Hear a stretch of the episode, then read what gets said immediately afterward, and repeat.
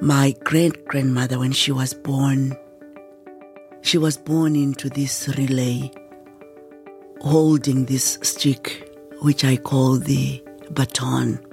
This is the baton of poverty, the baton of oppression from a colonial system, the baton of illiteracy, the baton of early marriage.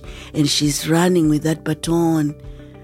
She runs so fast, she hands it over to my grandmother. My grandmother holds that baton of poverty, early marriage. She runs so fast with that baton, she hands it to my mother. My mother grabs that baton, she runs with that baton, and she hands it over to me. And I'm running with that baton, ready to hand it over to my own girls when this woman, this stranger comes to me, and I feel like she said, Hold on. You don't have to hand over this baton.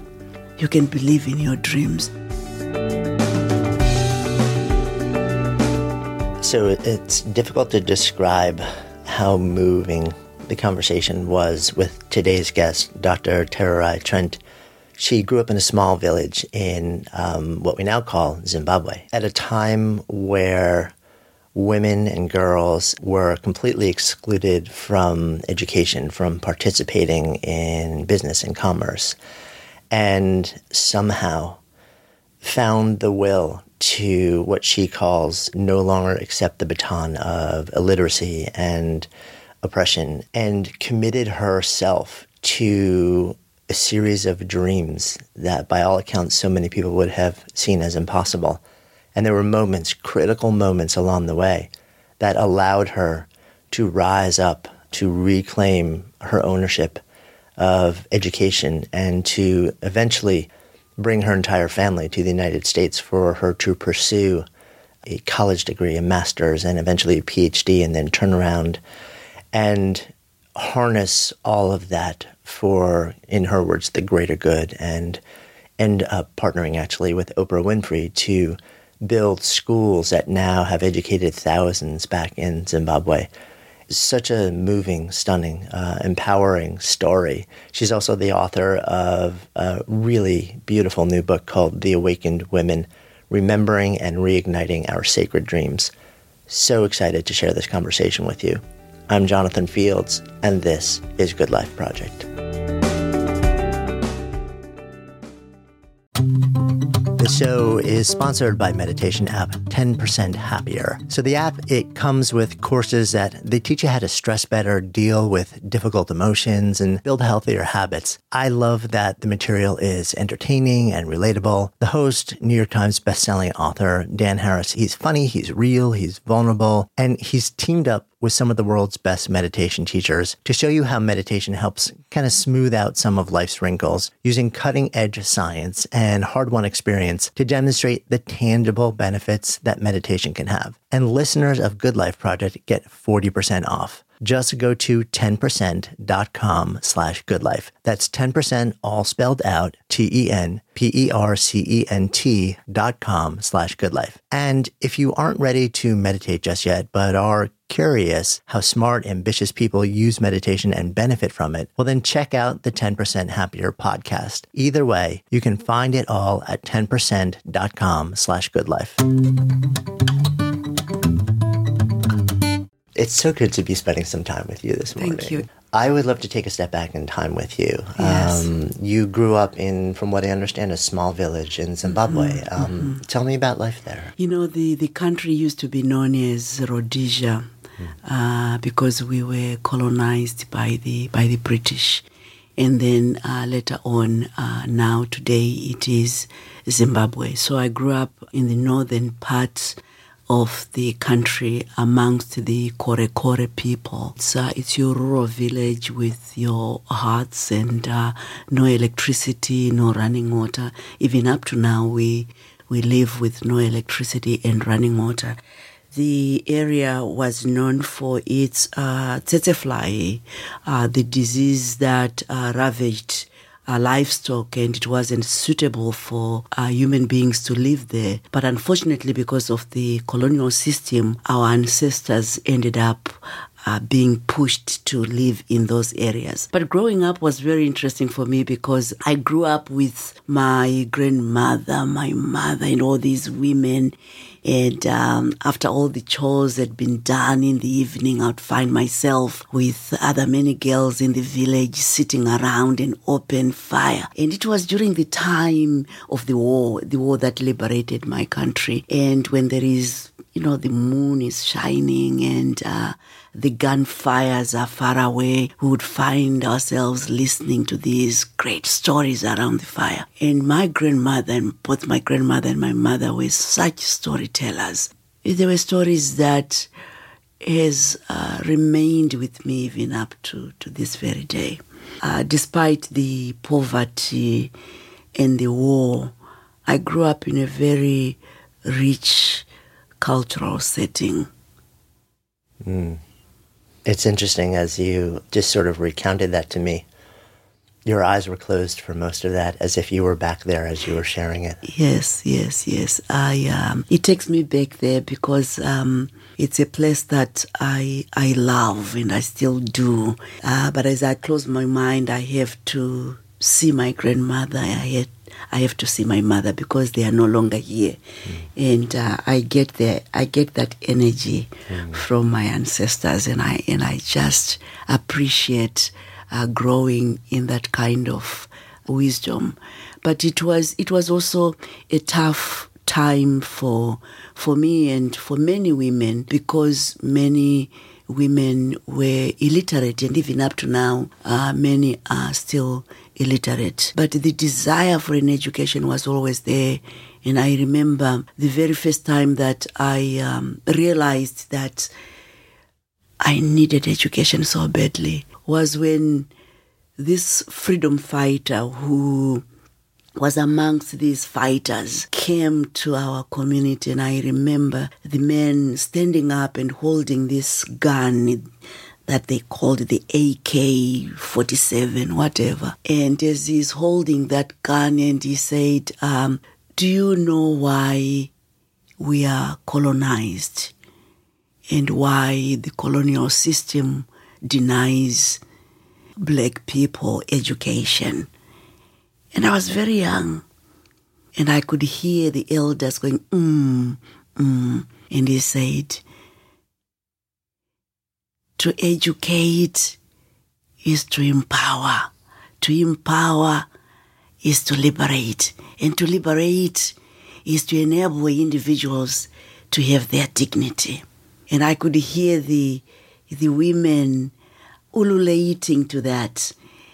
And then I could also realize that as we were in the war, most of the men left the village. They had to go and work, and some they joined the freedom movement. And the women who remained, their only source of communication with their husbands was uh, the letters that would come to the village to the women who could not read those letters. And um, my aunt, that I talk about in the book, my aunt Chida, she would ask me.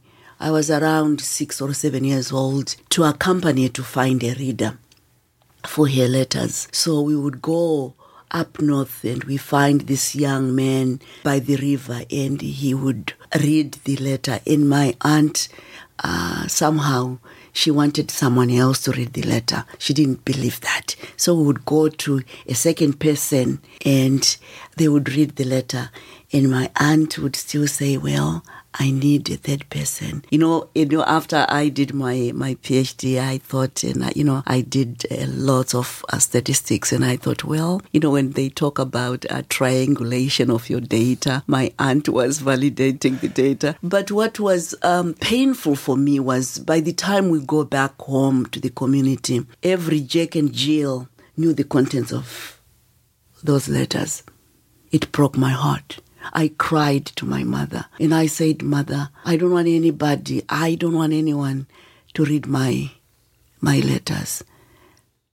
Because I could listen to these intimate details between the two lovers, being discussed openly. In my aunt, you could see her being demeaned every time. It, it just broke my heart. You know, I come from a long line of generations of women, women who had been married very young before they could define their own dreams. I always talk about my great grandmother. She became the fifth wife to my great grandfather, and it was a polygamous relationship. She was very young, and my grandmother would go through the same process as my mother. And so by the time I was 18 myself, I was a mother of four. One of the children died as an infant uh, because I could not produce enough milk. And it took me a long time even to talk about uh, my dead child. I would always say I was a mother of three. It haunted me to talk about that child. I was a child myself. And then, soon after independence, a woman from America came to my community. Her name is Jo Luck, and uh, she worked for Heifer International. But during that time, I didn't even know she worked for Heifer International. And she found me with several other women sitting in a circle, and she asked one question What are your dreams? What are your hopes in life? I had no idea that as a black woman, I'm supposed to have dreams. I'm supposed to think about my life as something of value. And she kept on asking, and I opened my mouth and I said, um, I want to have an education. I want to have a BSc, which is an undergraduate. I want to have a master's. I want to have a PhD. And I had known about these degrees because as we gained independence, all of a sudden, there were these foreigners who were coming to do research. And even the local university uh, from the capital city, they were now coming to do research. And I would hear the words BSc, Bachelor of Science, uh, Masters, PhD. And I could see these women, they had a kind of freedom as they talked about these things, and especially the Western women. They would always be wearing spectacles and they would always be pulling into their backpack papers and putting on those spectacles and read and remove those spectacles and look at each other. And I thought, I want those glasses. I thought wearing spectacles was a sign of education. Hmm. So when I told Jo Luck that I needed to have these degrees, she looked at me and she said, If you desire these dreams and you work hard, you can achieve your dreams. And she used the word tinogona in my language, which is it is achievable. And I and I just looked at her. Jo Luck had no idea that here I was expecting my 50th child and I had no high school diploma. How can she just say it is achievable? I felt inspired. I felt an awakening in me that another human being can just look right into my eyes and see something that I was not seeing, can see beyond my povertyness, beyond my oppression. And I ran to my mother and I said, Mother, I met someone who made me believe in my dreams. My mother said, Tererai, if you believe in what this stranger has said to you and you achieve your dreams, not only are you going to define who you are as a woman, but you are also defining every life that came out of your womb and generations to come. I had no idea what my mother was saying, but I realized in that moment that my mother was handing me an inheritance.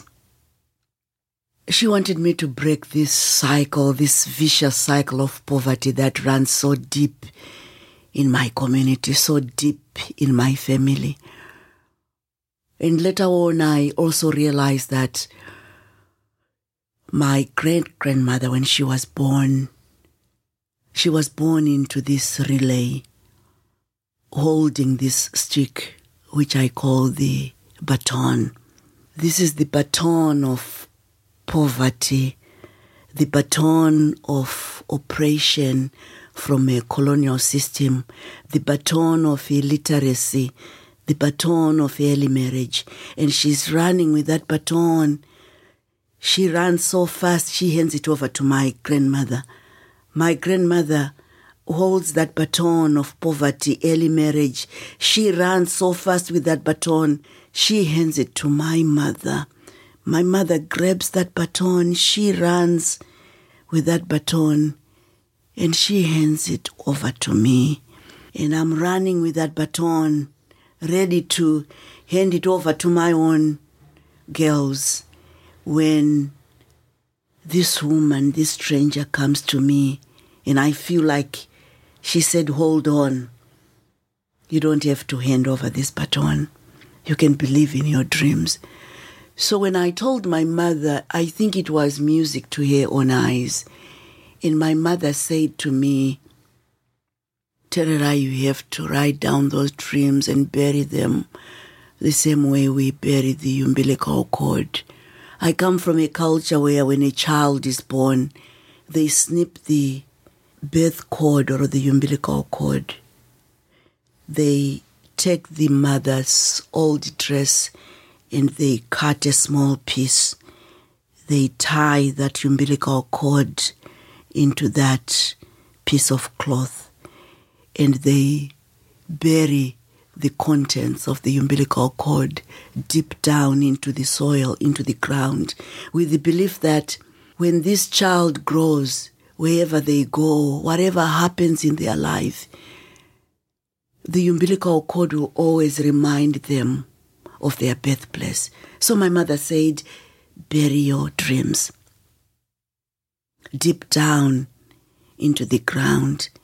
Wherever you go, despite the abuse in your own life, the beatings that you receive from your husband, despite all that, those buried dreams will always remind you of their importance. So I wrote down I want to go to America, one. I want to have an undergraduate two. I want to have a master's three. I want to have a PhD four. And I was ready to go and bury my, my dreams. I was happy. I, I wanted to see those dreams grow. And my mother said, uh, read back your dreams. And, I, and when I did, she said something so profound that I think in many ways has shaped my life. She said, Tererai, your dreams will have greater meaning when they are tied to the betterment of your community. Holy moly. And I'm looking at my mother. What does that even mean? And she repeated the same thing. Your dreams will have greater meaning when they are tied to the betterment of your community. So I ended up writing my fifth dream. When I'm done with my education, I want to come back and improve the lives of women and girls in my community so they don't have to go through what I had gone through. And I buried my dreams. It took me eight years to achieve my O levels, which is the equivalent of GED.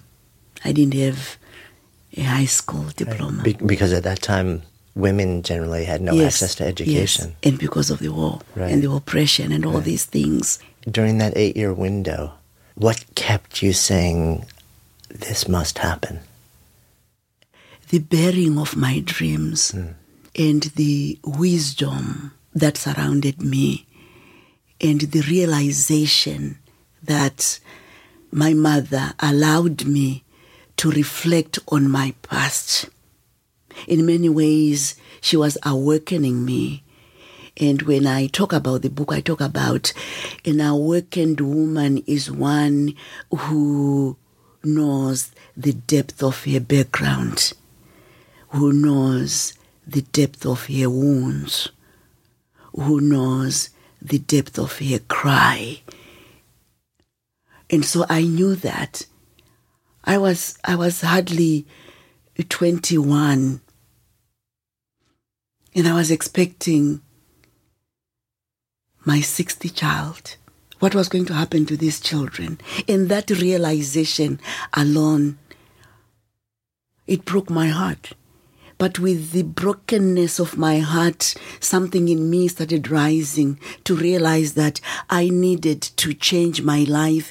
I needed to hand over a different baton than the one that I was carrying on.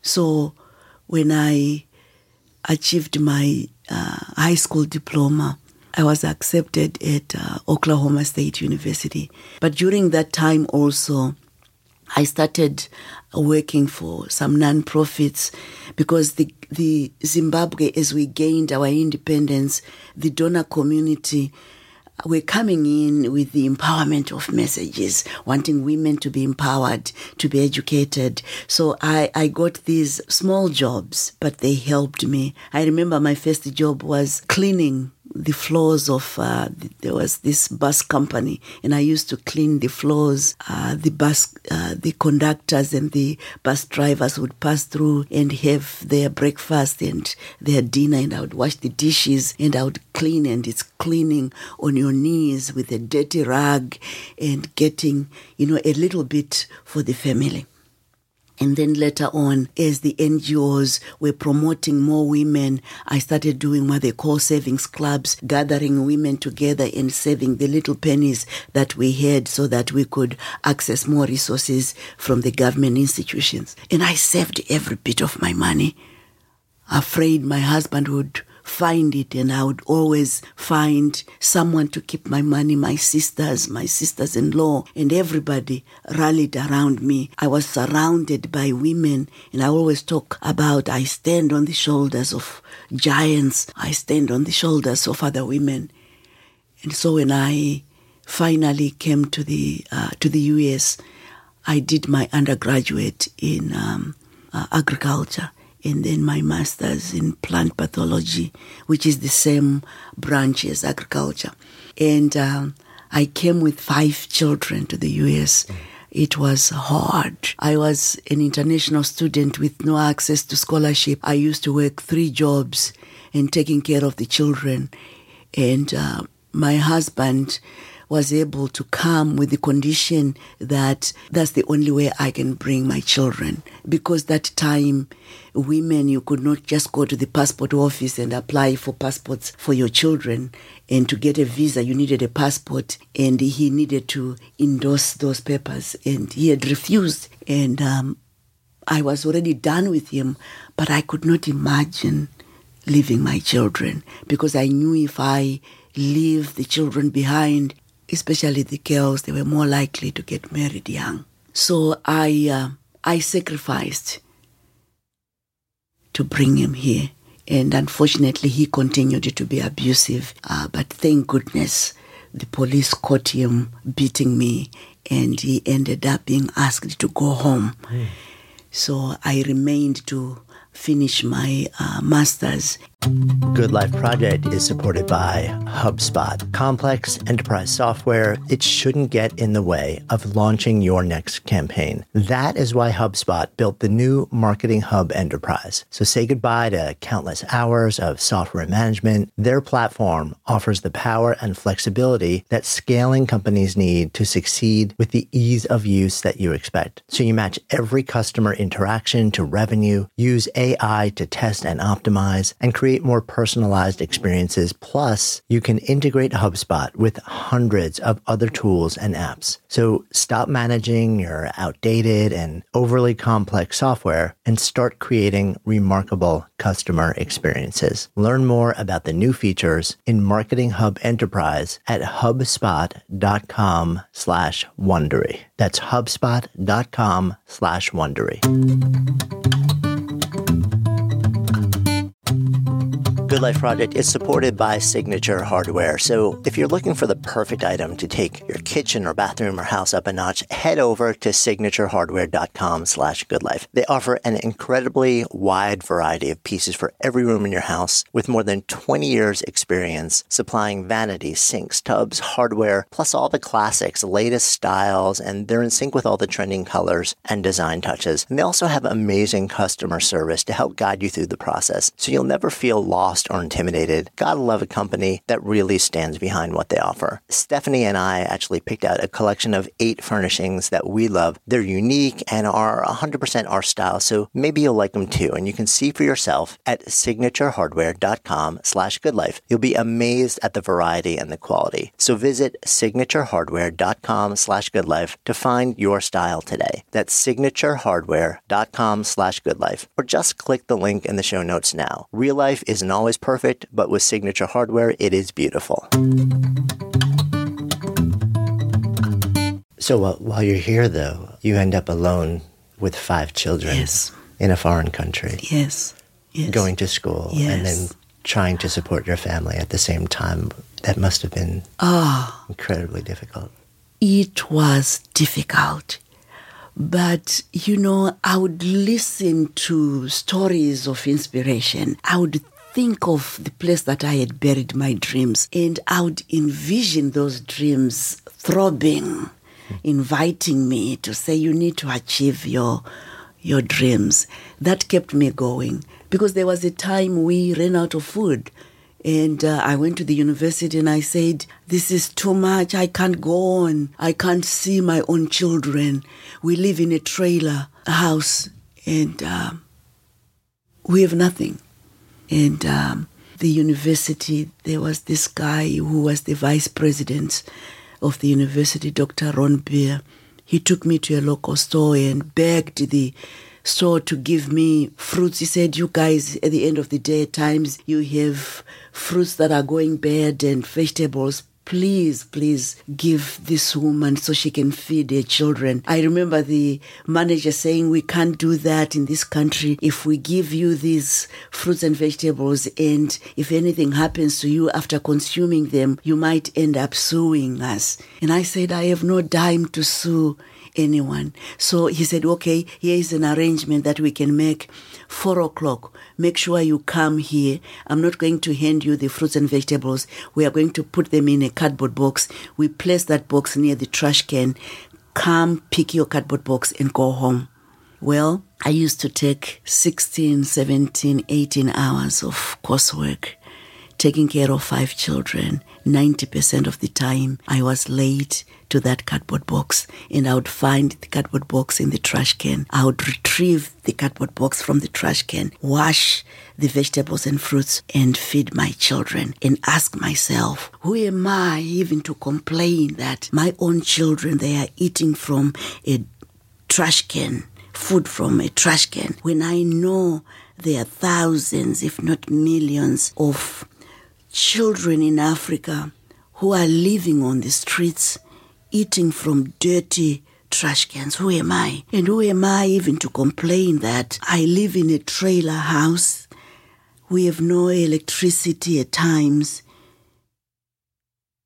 Who am I? We don't have an air conditioner. Who am I when I know there are thousands and hundreds of women, even here in America, who live on the streets and at times they live in shelter homes. Those thoughts grounded me, it helped me to realize in the grand scheme of things, I can see at the end of, tu- of the tunnel, I can see the light. What were the ages of your children around then? Ah, they were very young. I had uh, a nine year old, seven year old, five, and um, almost 12 months old. And there was um, the oldest boy was almost 16. Yeah. Yeah. What was it like? Because for you, it's incredibly disruptive, but you know in your heart, Well, you know your dream. Yeah. You know why. Yeah. And you've accepted. You say, I, this is the journey that I'm on. The, I'm, I am intentional in the decisions that I'm making, and I'm willing to accept this extraordinary change. I'm curious how your kids received this change too. It was hard for the kids. Remember, they were going to schools Yeah. and um, they wanted also nice things. We are in America. Right, because they're exposed to a Yes, completely different exposed to- world Yes, and culture. they wanted all that. And I remember my 16 year old that time. Uh, his name is Tsunga. He was named by my mother, which means perseverance. As though to prepare him to say, You have to persevere. And I remember my son crying and saying, Mother, this is just too much for us. Look at the kids, Mom. We can go back home. It's okay. We can go back home. And I would look back at my son and my daughter and I would say, Please, can you say we can do this? I want you to carry this dream with me, please. And I would beg and my kids, and we are all crying. And my son was very sensitive and he would say, Okay, mom, we can do this, we can do this. And um, you know what? The struggles were there, but there was hope for us. We were in a different country, a country of opportunities. We could compare ourselves with the people that we had left home, and we knew we were in a better place. And I had to ingrain my children, and I had to tell them the stories of the generations of women before me. They had to be grounded in that. There's something beautiful when we tell our own children our vulnerability without burdening them, and also by giving them a glimpse of hope. I wanted them to hold on to that hope. And I would always tell my my children that here is how I am defining myself. I am a dreamer. I am the mistress of my own destiny. I am refusing to let the past define who I am. I defied the rules and norms of my culture. I refuse to keep silent about societal expectations that marginalize women at the expense of their dignity. And I refuse to keep silent. But you know, you would also ask, but why would I defy all those things? I had great hunger, hunger for a meaningful life in my life. And I always talk about there are two kinds of hungers in our lives. There is the little hunger. The little hunger is always looking how many clicks did I get on Facebook. The little hunger is is seeking for immediate gratification. The little hunger is seeking for fame and celebrity. But the great hunger, the greatest of all hungers, is I was taught by my mother and my grandmother, is hunger for a meaningful life. Ultimately, as human beings, we become bitter, and especially women, when we lead a life without meaning. And I wanted education. I wanted to hand over a different baton to my children. So when I graduated with my master's and I realized I could not go on with my PhD, I needed to take a break. I needed to work. And so I got my first job with Heifer International. My first trip was to go home and I went to the place that I had buried my dreams and I dug those dreams up. and I checked going to America, undergraduate, master's, and I folded that paper and reburied my dreams because I could see I still needed to achieve the PhD and the fifth dream that I call the sacred dream. Because when my mother said it wasn't about my personal goals, it was about how those personal goals are connected to the greater good. I came back, enrolled myself at Western Michigan University, and achieved my PhD almost 20 years from the day I had buried my dreams. I found myself walking onto that podium to receive that paper that now says, Tererai, you are a PhD holder. In many ways, I felt like a lawyer who had closed her case. I felt this energy rising in me. If we give education opportunities to those who are torn down and marginalized by the social ills of our time, they can achieve their dreams. If we give education opportunities to women and girls, I think it is the best investment any country could do, any society could do. And now I have my PhD. You would think I'm happy. No, I kept on thinking about that fifth dream. And I kept on saying, Dear mother, why did you make me write that fifth dream? Why can't I just enjoy this life?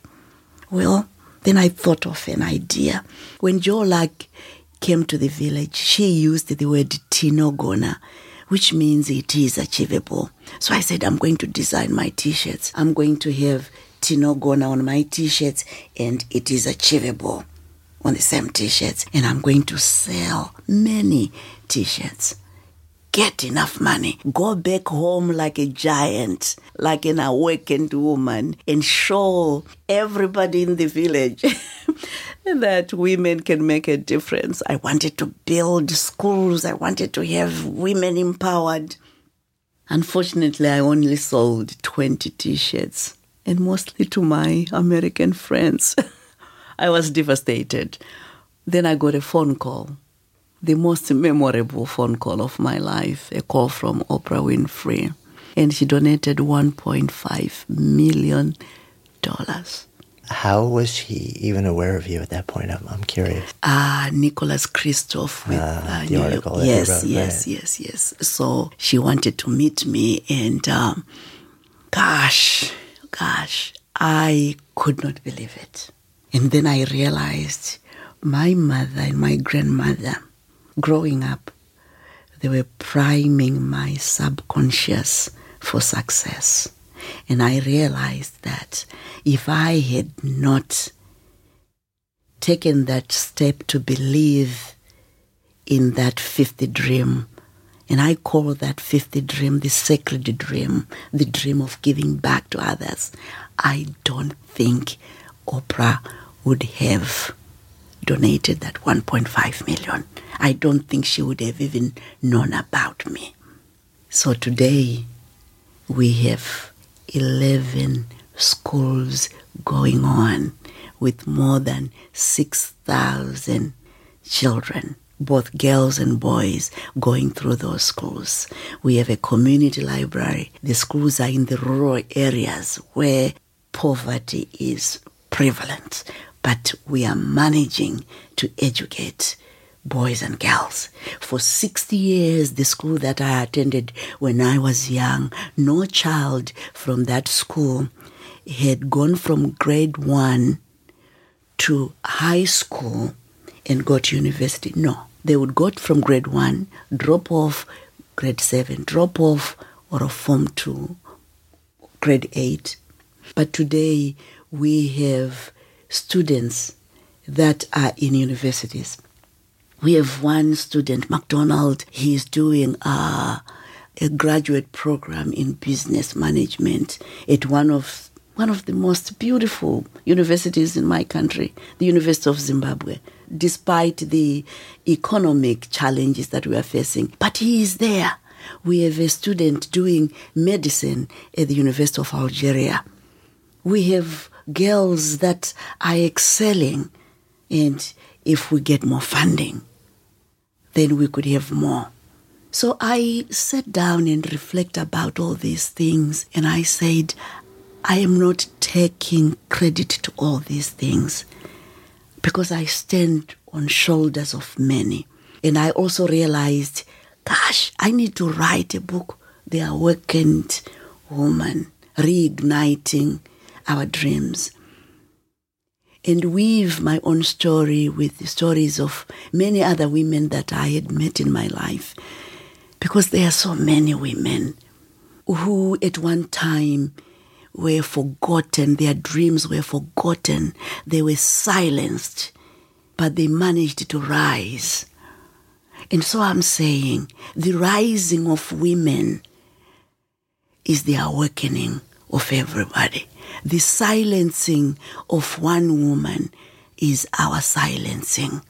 We need to reignite the world to believe in the power of women. We cannot live in a society where women are marginalized. We cannot live in a society where we have even leadership, men leadership, who can say dirty things about women and we just watch it. We cannot do that. The healing of this world is in the hands of women. We need to recognize that. Hmm. And it's a conversation about women, but not just among women. It's Yes. a conversation that I think where we all have to be a part of that conversation. Yes, And, and it's not even really ab- just about women. Yes. Because it's, it's about empowering women and girls, but at the same time, it is about the, using your language, the greater good. exactly. Because we live in a society where most of the um, corporation jobs, the big jobs, are held by by men, and yet women are so smart, so gifted. It's a resource that we are losing. So when we educate women, we are also empowering men as well. We become a whole society. We are part of this planet. The Native Americans have taught us one thing humankind has not woven the web of life. We are one thread within it. Whatever we do to the web, we are doing it to ourselves. All things are bound together, all things are connected. Our very survival as men and as women is bound to the survival of other men and women and other societies. Good Life Project is supported by BetterHelp. So many of us are going through a lot right now and could really use someone to talk to. And friends and family, they can be great. But talking with someone who is truly qualified to help you feel better can be a real game changer. And BetterHelp can do just that.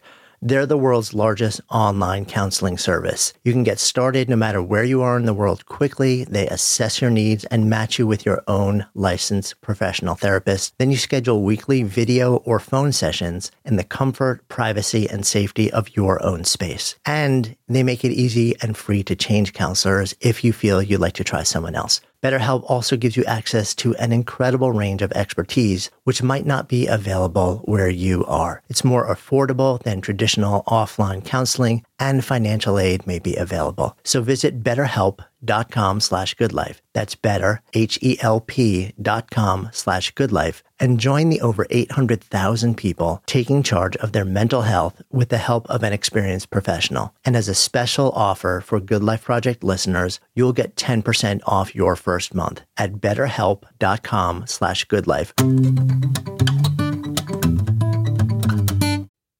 One of the things I'm always curious about is uh, moments, single moments in time where everything changes. And I'm, I'm on an even more granular level Yes. people in those moments. I've seen so many beautiful, empowered stories of people where there was a single moment where somebody who was meaningful in their life Yes. said yes, Yeah. and everything changed. And, and when you, as you speak, I'm sure there were so many for you, but oh. but you know what sort of jumped out so clearly to me is the moment where you shared with your mother, Yeah. and instead of saying no, no, Tererai, like that's not for you, she said yes. Yes. Yes. Like and and I always I, I think in my mind Yes. moments like that. What if this one person yes. who had said no, Yes.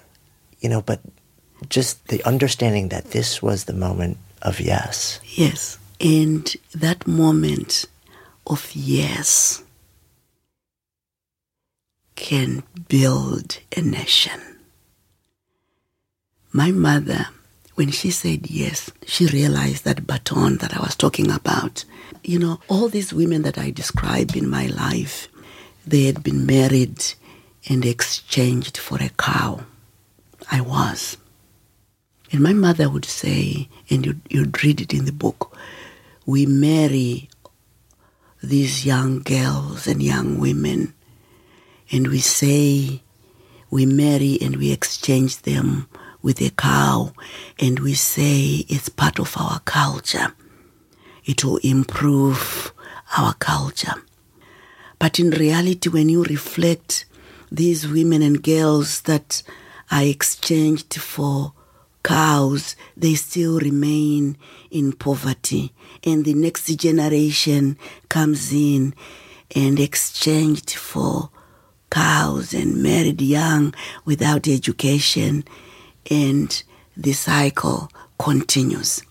We have to stop that. And so when she said yes to me, it was we need to break the cycle. She saw the potential in me and gave me my own awakening platform. I always say when we sometimes say, this person empowered me, I always say, no, nobody empowered anyone. People create platforms of empowerment so that we step into those platforms to empower ourselves. And I think that that's what my mother did to me. And the many women and men who looked straight into my eyes and saw something that I wasn't seeing and created that platform. Yes is a platform, a very big platform. Hmm. We need more of that. Thank you. yeah, I think so too. I really do. Yeah. Tell me, um, what does your life look like now? Wow. You know, it's it's it's quite interesting. I at times I pinch myself, especially when I get. There was a time I got invited to speak at the United Nations to give a keynote, and I've done two of those. I had to go to the bathroom and just, is this real? I speak all over the world. I get invited to speak, and I'm asking, is this real? But one thing that comes clear to me is the word opportunity. If we give others opportunity, recognizing the human potential without judging, we could have done more. We could do more for humankind. Because right now I feel, even when I'm walking, I feel dignity. I do. And I talk about women and men creating these circles of what I call Sahwira circles. The Sahwira relationship is fluid. It's women coming together and recognizing the strength of their collectiveness, recognizing the yes platform that we can create for one another. if we can do that for each other, give back. And many have asked me, how do I tap into my great hunger? I always talk about ask yourself what breaks your heart in that moment of brokenness where you feel your heart breaking because of a circumstance, a situation. There are two things that happen in your life in those moments. It's either you feel overwhelmed and give up, or you feel a stirring in you. Look at the chaos that we are going through in America. I don't live in this country. I now live in Zimbabwe. And I came just three weeks. And then to realize we have hurricanes going on. And now we have the shootings in Las Vegas. In those moments of our brokenness as a nation, people are coming together. There is an awakening in them. So, what breaks your heart? That question alone should stir that awakening in you. It is in the times of our vulnerability that we gain, we see that great hunger in us. Adversity is a gift. I would not trade my life for any other. It strengthened me and made me realize that I'm not a victim, I'm part of the solution.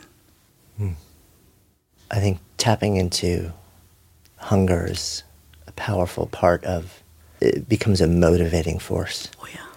The other side is somehow finding the ability to believe that a different reality is possible. Exactly. And I think that's where so many of us stumble Yeah. because we don't either we don't see it or if we see it we just look at it and we say how is that even possible? Mm, mm, mm. And I, and I think in my case, I was very fortunate because I grew up with these wisdom women, surrounded by their wisdom and um, practicing rituals, rituals that would ground who I am. I talk about rituals all the time. I write about rituals. I breathe rituals. They give me that groundedness to be rooted in who I am and to define who I want to be through those rituals. It, they awaken me. Many institutions, they have rituals. They have the pointers to their faith. Without faith, we perish. Without hope, we are nothing. We have to be hopeful. Yeah. when you when did you actually return to Zimbabwe to live Oh, I've been in Zimbabwe now. Uh, it's now eight months. Yeah, I waited because I wanted to see my uh, my last born uh, graduating from high school and going to college. So she's now in college here in uh, California, and um, I have a daughter. She's um, she's in Oklahoma. She gradu- she graduated with mechanical engineering degree and I have another one. She did. Uh, she's at Western Michigan University, where she is doing uh, biomedical sciences. Um, so I wanted my kids to to win. I wanted to win my kids for me to be able to go back. And as soon as my last one graduated, I packed my bags and I said home, where I left my umbilical cord, and that's where I am. do you feel like they'll at some point return as well or do you feel like they're more rooted in the United States now You know, we all have choices. I tell my kids that we came to the United States for an education, for opportunities and experiences. It's up to you if you want to go back home. I am going back home. So I leave it to my kids. But I always hear some of them saying, I want to go home. Mom, I'm coming. The one who is doing biomedical sciences, she says, Mom, remember I'm going to be your doctor. And I said, Well, in my old age, maybe I can come to your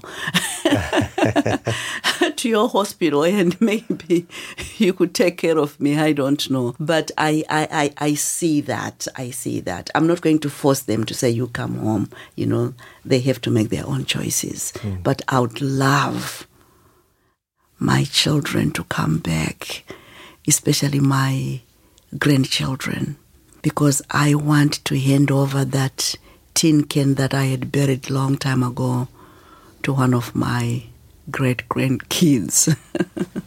mm. Yes.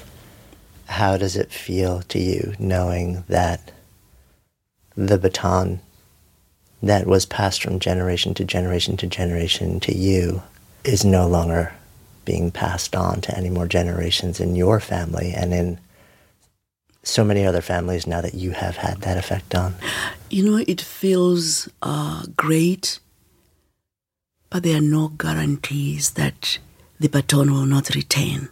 And that's the reason why I wrote this book, The Awakening of Women, reminding women that we need never to be complacent this is a journey for us. If we want to change the world, we better start by changing ourselves, defining our own narratives.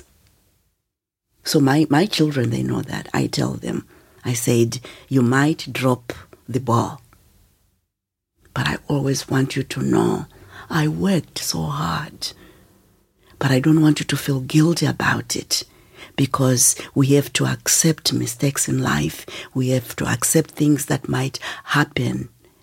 But this, this seed that has been planted will always remain, reminding you, reminding us that we are on a journey. We can't drop this ball. So, as we sit here in this beautiful conversation, container is this good life project. So, if I offer out the phrase to you to live a good life, what comes up? If you ask me to live a good life, is that can you ask in different ways?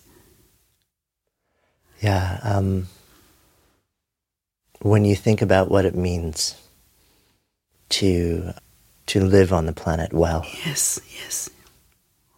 What does that mean to you? What does that look like to you? It means to feel whole, to have that dignity. That's good life for me.